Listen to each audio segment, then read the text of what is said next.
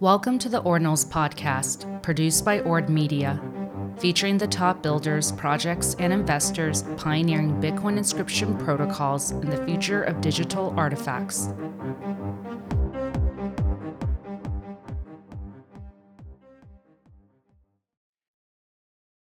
Welcome, everyone, to the Ordinals podcast. I'm your host, Ragnar Lifthrasir. We've got a really exciting episode today. We're going to be talking about one of the most exciting innovations and breakthroughs in Ordinals, that is recursive inscriptions.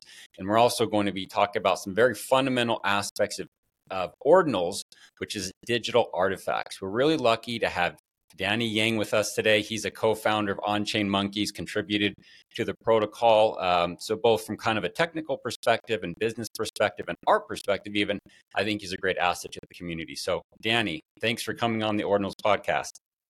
Thanks. Thanks, Brandon. Great to be here and good to see you again. You as well. You were one of the you know panelists at our Ordinals 2023 conference. You were on the protocol panel. You had some great insights there on the technical side. Um, so really appreciate you there. Um, before we jump into our, our you know our to- our topics on recursive inscriptions, real quick, what was your takeaway from the Ordinals 2023 conference?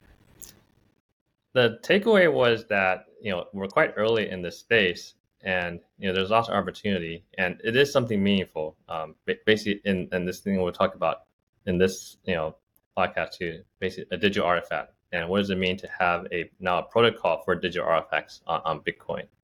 So I think that that's kind of the takeaway. Digital artifacts and something something significant is coming, um, but you know the market is still kind of wrapping, trying to wrap their head around it. Yeah, digital artifacts. I'm glad you said that. So, and again, before we jump into recursive inscriptions, let's just hit on that for a second. So, On-Chain Monkey started on Ethereum. You guys are on Ordinals. What to you is the meaningful difference between a digital artifact versus an NFT? Right. So NFT is very broad. It's like saying blockchain, right? It, it's like some something that is crypto related, perhaps you know, like non fungible token. The tokens being you know crypto tokens, uh, but it can be done in, in many different ways, and also for many different applications. And digital artifact is a, a specific thing. So you could say it's a NFT could be used to create a digital artifact, but not all NFTs are digital artifacts. And most people think of NFTs as Ethereum NFTs just because Ethereum has been kind of the, the, the chain with most of the NFT activity and also you know the highest value NFTs so far. Uh, so Ethereum NFTs are actually a specific type of NFT. So Ethereum has their protocol for non-fungible tokens or NFTs. It's, it's called ERC 721. And what that actually is, is a protocol for um, basically trading of certificates. So you basically have a unique certificate that that you know you the, the the blockchain, so Ethereum blockchain says you own, and that certificate often is a pointer to either IPFS or to mm-hmm. you know a centralized you know token uh, URL that represents the thing that that certificate basically that certificate is that link, right? And so that is what people are are trading um, on Ethereum. And when we talk about digital artifacts, we're actually not talking about certificates anymore. We're actually talking about uh, the actual the digital thing. So, for example, Bitcoin, uh, what you own is the actual digital thing. Like the like the ownership of a Bitcoin is is the digital thing on the Bitcoin blockchain. Is native to the Bitcoin. Same with Ethereum, right? When you own mm-hmm. Ether, it's like it's represented in the ledger of Ethereum. It's a digital thing. It's not a certificate pointing somewhere else. So digital artifacts are basically, you know, digital goods or things that are actually, you know, native to the chain that they're on that you actually you know have custody of, and they have certain properties. So actually, Casey Rodarmor, when he um, you know came up with you know Ordinals the protocol, he wrote out you know he defined certain properties of what he thought a digital artifact should have, and actually they they actually are pretty good. Um, and but basically, the way to think about it in terms of you know physical artifacts versus digital artifacts is really a digital artifact is just a physical artifact that can be represented all you know uh, in the in the, ch- the native chain that it's on, but with an extra property that's actually not even true of a physical artifact, and that is immutable. Mm-hmm. So when you have a digital artifact, uh, it cannot be changed. Um, even if you sell it or transfer to someone else, that that digital artifact is that digital artifact. You, can't modify it; it's immutable. I mean, that's not even true of physical artifacts because you know, if I bought a painting, yes, I own it, and no one else can can like take it from me or, or you know change it, but I can change it, right? I can like spray paint over it, right? And or rip it up or burn it, right? So that that's actually a cool thing about digital artifacts that they're you know immutable. I love that yeah, immutable. Yeah. Yeah. Yeah. And, yeah. and and the fact that it's immutable, but you know, it's immutable, which is so powerful, yet it doesn't mean it's static static. It doesn't mean you can't it can't become dynamic.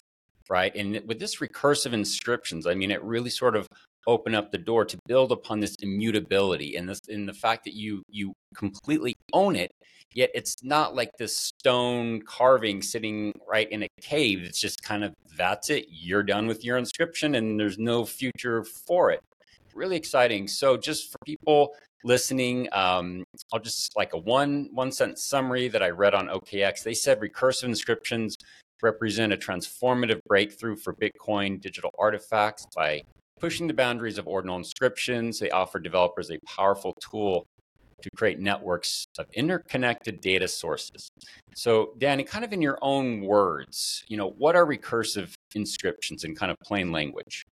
Yeah. So, recursive inscriptions. So, actually, one thing. So, just going back to just you know, like NFTs on Bitcoin versus NFTs on Ethereum, and you know, basically digital, digital artifacts on Bitcoin versus digital artifacts on Ethereum, because you can actually have digital artifacts on Ethereum too. It's just that the protocol isn't very native, or rather, the protocol doesn't support it natively. So you had to kind of work around it and, and do extra work to kind of you know support that. And and mm-hmm. that's actually what we did. You know, actually two years ago when we launched Onchain Monkey as a digital artifact on Ethereum because you know Bitcoin or didn't exist then. Um, you know, we we made it in a way that had all the properties that you know Casey wanted in a digital artifact, and it was on Ethereum. Uh, and the market didn't really understand that. Um, they, they, you know, mm. we actually, you know, we have done pretty well over, over the, you know, the two years, and so people do appreciate what we've done. But in general, the, the greater Ethereum market didn't understand um, that that aspect of you know the the on-chain monkey you know digital artifact on Ethereum. M- many people still think of it as you know uh, monkey JPEGs, and we, mm-hmm. we haven't got that criticism even on Bitcoin when we when we actually created on on Bitcoin you know they're thinking you know oh you're polluting bitcoin with with monkey jpegs. Um, but so going back to what how's that tying with recursive inscription so this is actually the beauty of bitcoin ordinals in that the design of these inscriptions is is um it's it's designed around basically how you would uh, consume it or, or view it. So these digital artifacts are very much um, basically web native as in your web browser basically is the consumer of it or the client of it, right? So mm-hmm. so that's why you know like the early inscription, uh, the, the, early ones were, were, JPEGs, but it was you know browsers can render it. It was very natural uh, to to just display that digital artifact, right? That that image, and then because it's so browser native, then some people also wrote you know HTML, right? And then that also displayed. And this was already planned by Casey because he supported MIME type, so you could have basic HTML inscriptions and that was really nice. So you know the browser would just open it and you would see you know, basically whatever the HTML did. And in, in that HTML, you can also have JavaScript, which is, you know, one of the most, you know, well known and popular programming languages. So that adds a lot of power to an inscription. Okay, so this is kind of the setup for inscriptions, uh, but still, they're they're just single inscriptions. They, there's no recursion yet, right? Yeah. Uh, so now recursion, now enter recursion. This was also the kind of long term plan that you know Casey had in mind when he was designing this. Right, he he had a he he brought this up. I think either in December or November last year. Uh, but the protocol, the implementation of the protocol wasn't ready yet. Um, yeah. So, and I guess people didn't think that was possible. It also you have to kind of wrap your head around around this. Because digital artifacts is already confusing enough. So, what's it even mean to have recursive digital artifacts? But the so the, the, what recursion is is going back to the kind of the web example. It's like you could actually have basically links to other inscriptions, uh, like a web page. You can link to other web pages, or pull in web pages into your web page when, when you kind of display it. So that's what you could do with with recursion in that because it's all but these links are not like certificates like ethereum where you point off chain to somewhere else they're actually all uh, native on chain on bitcoin so they're basically uh, links to other artifacts. And it's a way to also build new artifacts from other artifacts. So so basically, in that sense, uh, recursion also allows building blocks, which is very powerful. Mm-hmm. It, it's actually actually the proper term would be composability. So basically, you have composability with the Bitcoin Ordinals protocol. Um, and, and, so you can basically compose new inscriptions or new digital artifacts from previous ones. And because it's an open, um, you know, blockchain, uh, and everything on Bitcoin is transparent and available for everyone, uh, whenever someone creates an inscription or a digital artifact, it could be used to create new ones. Everyone can actually use them to create new ones. So it's, it's actually a very you know powerful you know system.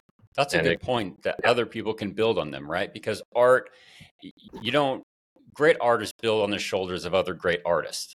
You know, there's, there's always something new, but it's also built on something else. And so we see that if you, you know, any art history class 101, that's what you learn about the, you know, art over time.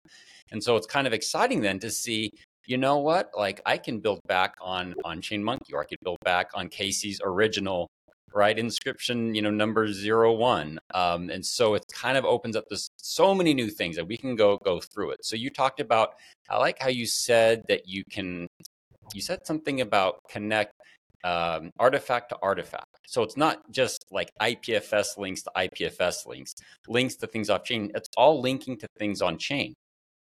Yeah, yeah, and also that linkage is a um, is a citation, you could say. So if someone creates you know, a great you know piece of work, you know whether art or or code or whatever it is, and a lot of people use it in future inscriptions, right? It's all on chain. Like those links those citations are are on Bitcoin itself, so people can actually explore those, and and basically the ones that are linked a lot, they actually will have a lot of weight and have you know mm. more significance, right? Like if if you create like the most cited or most most re or most re, I guess recursed. I don't know what, what word we want to use for yeah. it. But like, Got to invent a new word. Inscription, it, it, it's actually significant, right? Like this inscription is, is used a lot, you know over over the years. And this is, this is like forever right? Like it, it, it's not just like this this next month but you know some inscriptions might be used over and over for you know 100 years you know down down the line because of the kind of permanence and immutability of, of these things that's a good point. So now, in terms of values of specific inscriptions, now there's a new dimension, another dimension to the value of, besides maybe just if it's art, the look, or it's music, the sound, or it's code, the innovation of the code, but but how often people built on it, which to me is really great value because it's an objective way to measure value to say that there were hey there was a hundred different pointers to this inscription or a thousand or whatever it might be. That's meaningful. That's like crowdsourced value right there. So i think when people inscribe you do bring up that good point. When they inscribe something they might think maybe i should really inscribe something that everyone else could benefit from and use. Do you see that as as a value Absolutely. there for that? Yeah totally. I mean when we when we inscribed ocm dimensions so that was uh, I think the, the the this 3D work that we we launched that we officially launched, you know, June 15th, so pretty recently. But we actually inscribed that work in February, um, you know, way before you know people were thinking about recursion. Although we were we were trying to like we were telling people about it, but it was just you know the market wasn't ready for it. But we actually inscribed a compression library and we inscribed you know Three.js, which is a very uh, mm-hmm. commonly used you know 3D rendering library, you know, for, for web applications and all, even for art. Like, for example, art blocks. Uh, many generative artists on Ethereum who use art blocks, you know, they use Three.js. Also P5.js, we also inscribe that library. So these are inscribed on Bitcoin, and and people are starting to use them. So you, you basically, so you don't have to inscribe it again because these libraries are rather large, and you just reference it with you know your your when you inscribe your work that that creates, let's say, generative art using the library, you can just reference the previous library that was described. And, and we actually uh, published a GitHub repo that lets you um, do that, or rather has a little command that lets you set it up automatically and describes how you could do it uh, to use the previous inscription. So that's that's a power of recursion to, to use libraries. And when you guys did that, was it you knew that in the future, people, other people could you know, refer to those and reuse those at the time you, you knew that, or was this something you yeah, just did for yeah. dimensions? Okay. We, we knew recursion was going to be uh, an important feature on Bitcoin. Just the protocol wasn't ready yet for it. So, so we inscribed now, When you say it wasn't ready, Can you help people under, uh, Ah, understand good, good that it wasn't yeah, already? so yeah. the, the product so for the protocol to, to work, uh, you you need you know people to kind of have stand standards. Like recursion, you, you need standards for how do you reference other inscriptions. So that wasn't set yet in February. So so we inscribed things like like these libraries, uh, and wait waiting for basically the standards to be kind of set and adopted. And so as soon as that, that um, I forget the exact issue, but there was an issue that described this. And it's so how do you do recursion was now now it's settled where we use this slash content slash inscription ID, right? So that was not uh, ready in February, but we knew that would be ready at some point in time. Uh, basically, the reference how do you reference a, another inscription inside of your inscription? So so we inscribed these inscriptions that we knew will be you know used when we could reference them. Okay, yeah, because Casey, I can't remember if it was Raf who actually did it, but yeah, it was Casey who did that. He enabled that. Is a very simple thing that he enabled, and then that sort of kicked it off. But that's interesting. I wonder how many other people, you know, knew about that that possibility. Were you talking about this um, functionality with other teams or other people? Was it just kind of the you know the OCM team that you guys were talking to? Oh no, it was it's actually on GitHub. I can find the GitHub issue. So we, we started this GitHub issue in February, Mhm. um, and let me just find the link.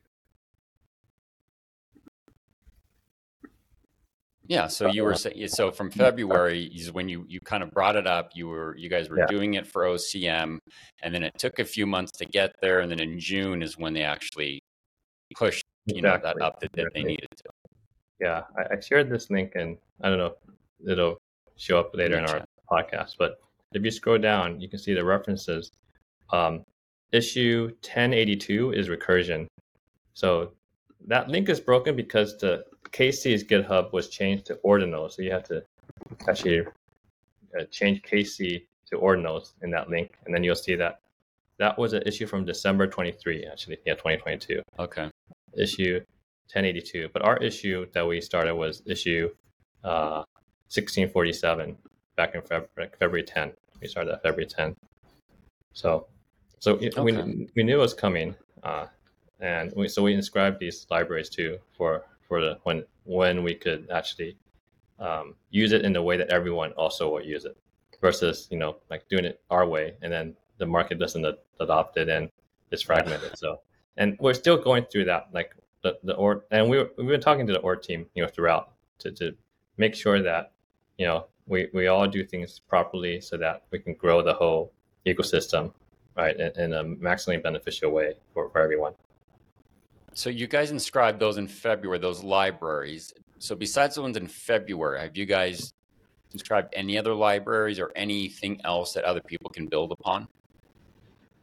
uh, those are the main ones um, because they're like for a generative art uh, we've been working on and, and we like the ocm dimensions collection that we launched you know in june uh, it also so recursion obviously was kind of the big thing that that i think many people can benefit. Uh, but there are also some things that are kind of uh, interesting that we, we did that are, are not quite um, standard yet. Like like we also did um, uh, basically an on-chain reveal.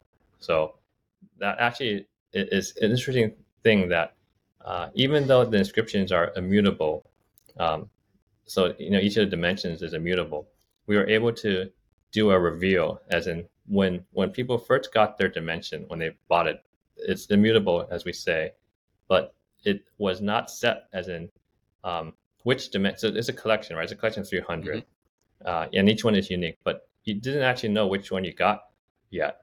Um, and then we did a reveal, uh, and all on chain too. And we we showed we proved that it was a, a fair and random reveal, so no one had any, um, you know, uh, special like like like everyone got one that was a random one, and so that was actually cool. In that, so this is kind of also where I think you're saying even though it's immutable, you can still do some things that are kind of dynamic and and like unexpected. So we had this immutable collection that had a reveal that then locked in which one you got. Uh, and how that worked was that inside so we use recursion for that so in the recur in the recursion there it, um, it pointed to a an inscription that had not been revealed yet uh, so it would point to an inscription id that didn't exist Um, Hmm. It will exist in the future. Basically, when we when we did the reveal, when we set the transaction to create that inscription, then it, it suddenly revealed itself. So so there was basically a state change in, in our inscription. In our immutable inscription, we had a state change, which is a pretty cool um, function. And I think more people will start doing things like that with inscriptions too, to, some No. sort of dynamic, you know, So, so the way you there. guys did that, you said is that's not um, there's not sort of a consensus agreed upon standard to do that. Oh no! So actually, it, it was it was. So Okay. we um, there's going to be in the future what we did in that example. There'll be easier ways to do it, uh, but we did it in a way that wasn't an agreed upon standard, and that, and that we we used, we only used the recursion method, which is the slash content inscription ID. So that was what was decided basically June 15th. Like the Mhm. June 15th was when Ordinals.com said, we like here's here's the release of slash content slash inscription ID. Like this is how one this is a new uh, endpoint for recursive inscriptions, and that's actually what we use. So we were waiting for that consensus, and then we launched and we used it in a way that also was as novel in that uh, we weren't just using it to just point to an existing inscription. We use it to point to a future inscription. So that inscription that we point to in the recursion actually didn't exist yet, which is kind of the, the very cool thing. We, we actually use recursion on an inscription that was to be created in the future. So that's how we could do that state change. So even though the, the, the dimensions that you got uh, is immutable, the the recursive call is something that uh, will change. As in, it could change only once because it changed from non-existing to existing. So it basically went from a null value to the the actual inscription, uh, recursive inscription call. So that was a way to do uh, state change using the Okay. existing framework. But there's going to be a new framework, or rather a new endpoint that will come out for. There, there are going to be a few more endpoints that will be supported uh, for, in Ordinals protocol over the next few months that actually will add also even more power, or, or rather simplicity. Like like the thing we just described is actually kind of hard to do. Like to set up a, an inscription that hadn't happened yet. Um, it, it takes some technical, I guess, know-how uh, and, and also some extra work. And also, if you screw up, you screw up, and there's no because it's immutable. Yeah. If you got the transaction ID wrong, that future inscription reveal would just not work. So like everyone just owns a blank uh, inscription. So that I was going to ask you. This is a dumb question, but how could you point it to something that didn't exist? I mean, you know, I'm sure this is a dumb question, but how could you do And It's that? not dumb at all. It's actually very tricky. Um, it, it, it takes some like Bitcoin knowledge to understand why that was possible and, and what is possible. Uh, yeah, so it uh, the inscription ID is unique. So you can, and it and there's a commit reveal scheme. That's how you know Casey designed this using you know using Taproot. So you can't just you get like once you set an inscription ID, which is what we set in the um, in our so w- w- the dimension it had an inscription ID of something that's in the future. So you can't pick anything because if you pick anything, there's no way you can create that inscription ID because it has it's like creating trying to find a hash of something it's just impossible. You have you know no co- computer computational power is big enough to do that.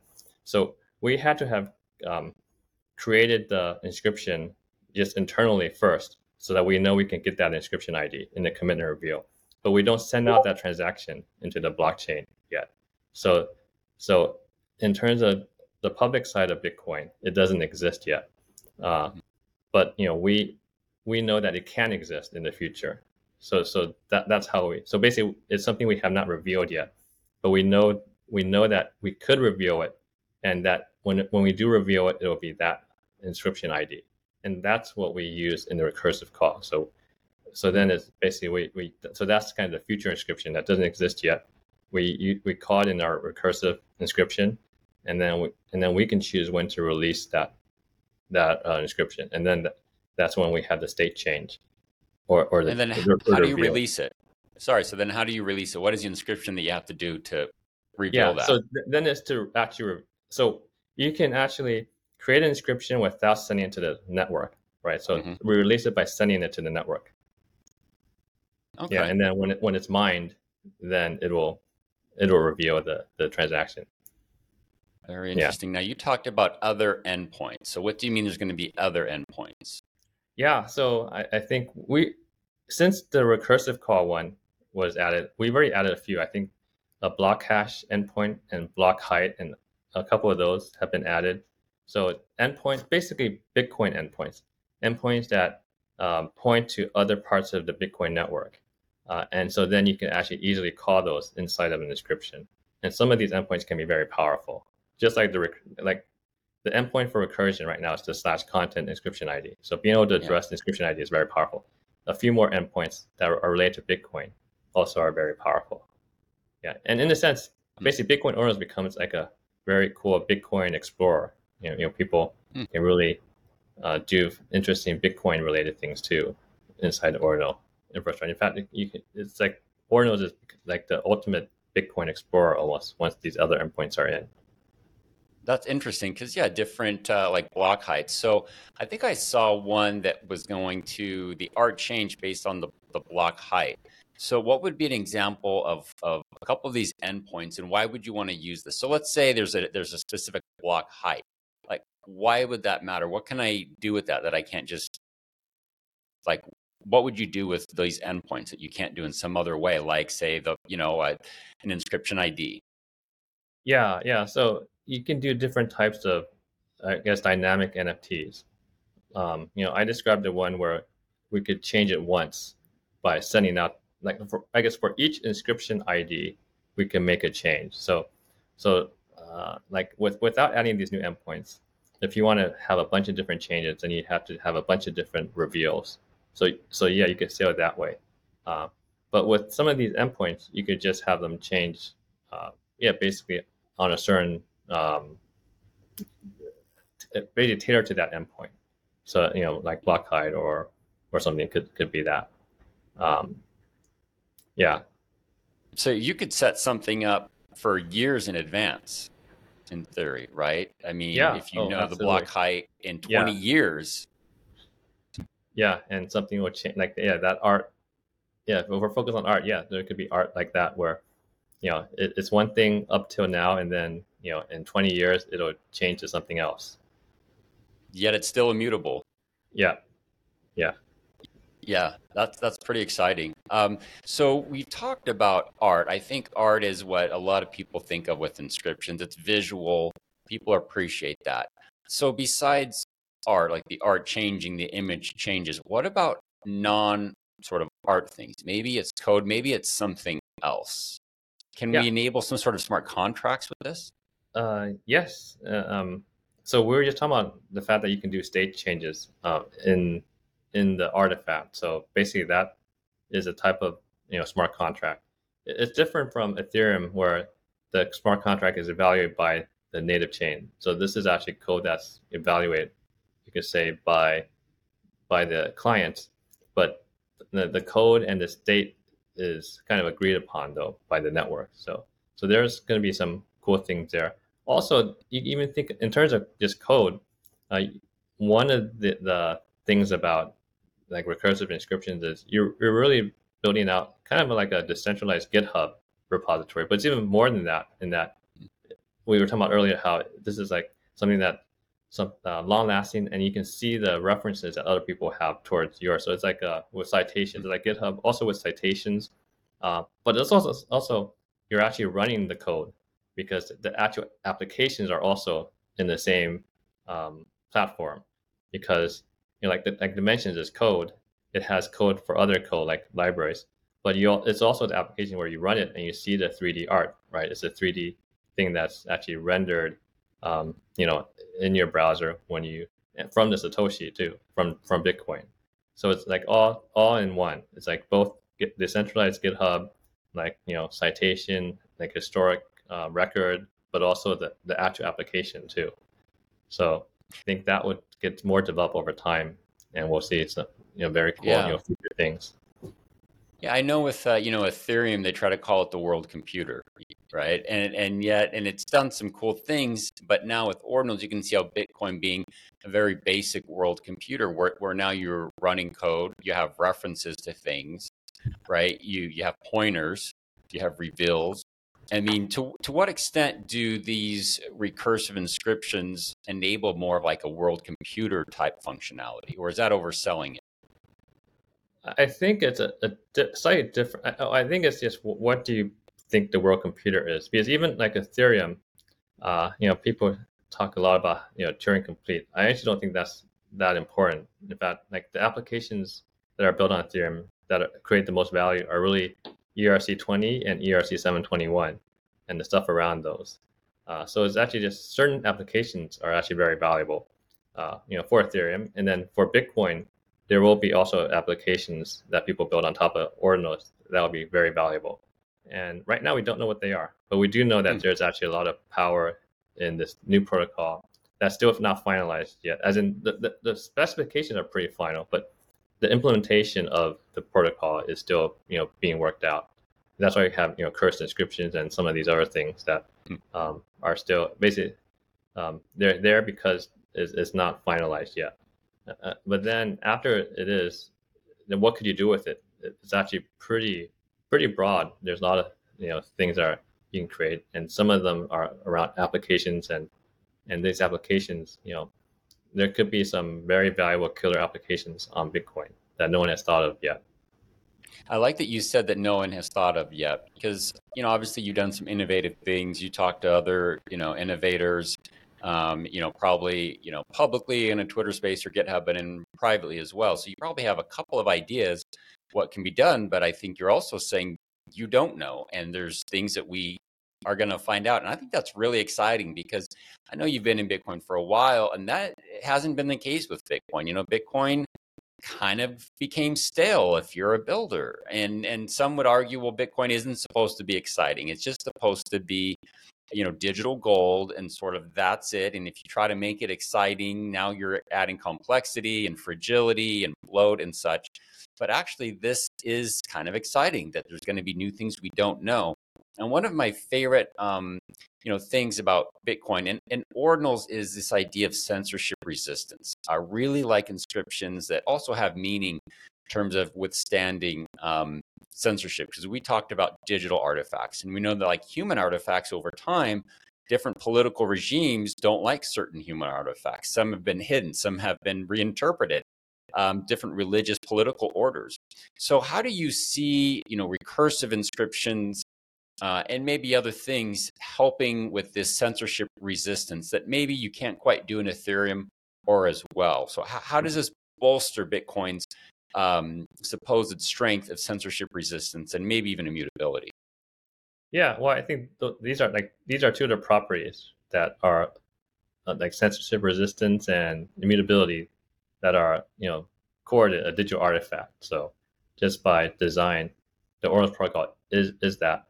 And but going back to this, I think the the important point of Bitcoin has its properties actually because it's quite simple. The you know, mm-hmm. Bitcoin, uh, the big so not the Ordinals program, but the Bitcoin protocol is a very elegant one that you know has withstood you know the years. You know, so far it's the longest lived blockchain, and it's still you know very true to the original you know Bitcoin white paper.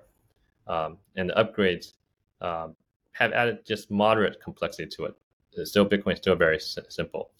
And the stuff we're talking about with Bitcoin Ordinals is actually not changing the Bitcoin you know core protocol at all. It's actually mm-hmm. very much uh, the same protocol for Bitcoin, but this is just um, um, in fact this is also why Bitcoin Ordinal is, is, so elegant too. In that the the Bitcoin Ordinal basically is the Bitcoin protocol, uh, but just another lens of how you look at the Bitcoin protocol. So it, it's really the same as Bitcoin protocol, but just kind of lens of how you interpret, you know, Bitcoin. And that's, I think that's actually an important but very nuanced point about the Ordinals protocol, uh, because it's really the Ordinals protocol is just Bitcoin, just how mm-hmm. you view Bitcoin. And when, when then, so this also goes to censorship resistance, right? So, uh, you know, there are some things people don't want to see, so then you don't have to look at it, uh, but it's still there, right? So for everyone who wants to see it, you know you can't take it off it's there it's there but you know if it's like let's say it's illegal or something then you just you know the, the option is really to not look at it but you can't remove it um, you know that's just because it's just already part of bitcoin unless you change bitcoin itself uh, you know you're, you're not going to be able to um, you know basically change that part of it. So you really have to change Bitcoin. So if you think Bitcoin is secure and censorship resistant, then you know Ordinals will be too. Um, so it just comes down to actually Bitcoin. Yeah, I like how you said that. That it's just Ordinals is just Bitcoin, and I like how you described it as a lens of how you view Bitcoin, and that's a good point. You know, for me, I'm very much like a privacy conscious person. Um, and one of the criticisms of Bitcoin has always been that it's really not truly fungible. Like whereas Monero, that's a lot more fungible, and why I really like Monero. And it was the only other crypto I've used besides Bitcoin up until I was Bitcoin only up until like maybe two years ago, and then I started with Monero. Well, three years ago with Monero, and then two years ago with uh, Stacks, approximately.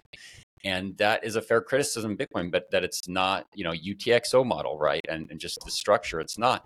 But it actually has now in a way become a strength because if each satoshi is different and you have the utxo model well wait a minute. Now we can do things that we couldn't do or at least there's a new understanding of what that satoshi is exactly and that's i mean it is the utxo model that enables ordinals ordinals is just ordinal theory is just you know UTX is based on the UTXO model. So yeah, that's exactly the uh, your argument that it's a strength, and that's why ordinals is possible.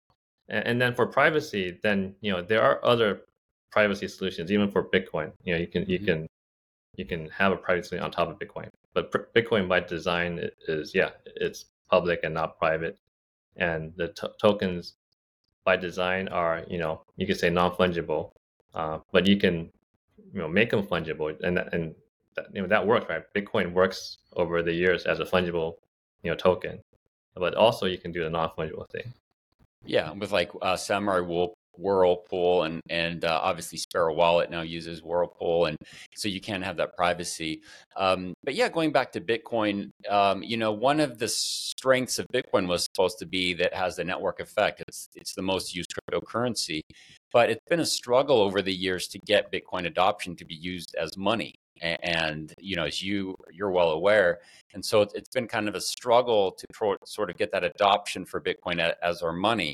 Um, but what's interesting now about the UTXO model and then ordinals, it actually has helped create more of a Bitcoin circular economy that simply wouldn't be possible, like say with Monero. I mean, there's ways to do it, but Bitcoin really has, with ordinals, has enabled now this new Bitcoin economy, right? Which means on chain, you really don't need these um, fiat off ramps and on ramps. You really don't need custodians to do all this. You can just keep, you know, keep your your inscriptions in your wallet. You can keep your Bitcoin in your wallet um, maybe you can kind of give your comments on that idea of sort of a new sort of Bitcoin circular economy enabled by ordinals.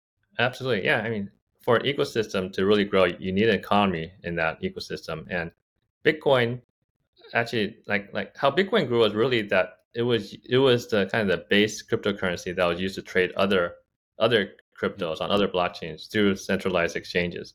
But then Ethereum came around and people realized, well, you can actually do all the basically on on Ethereum, you can natively you know trade all the different cryptos right on ERC20s and then ERC 721s.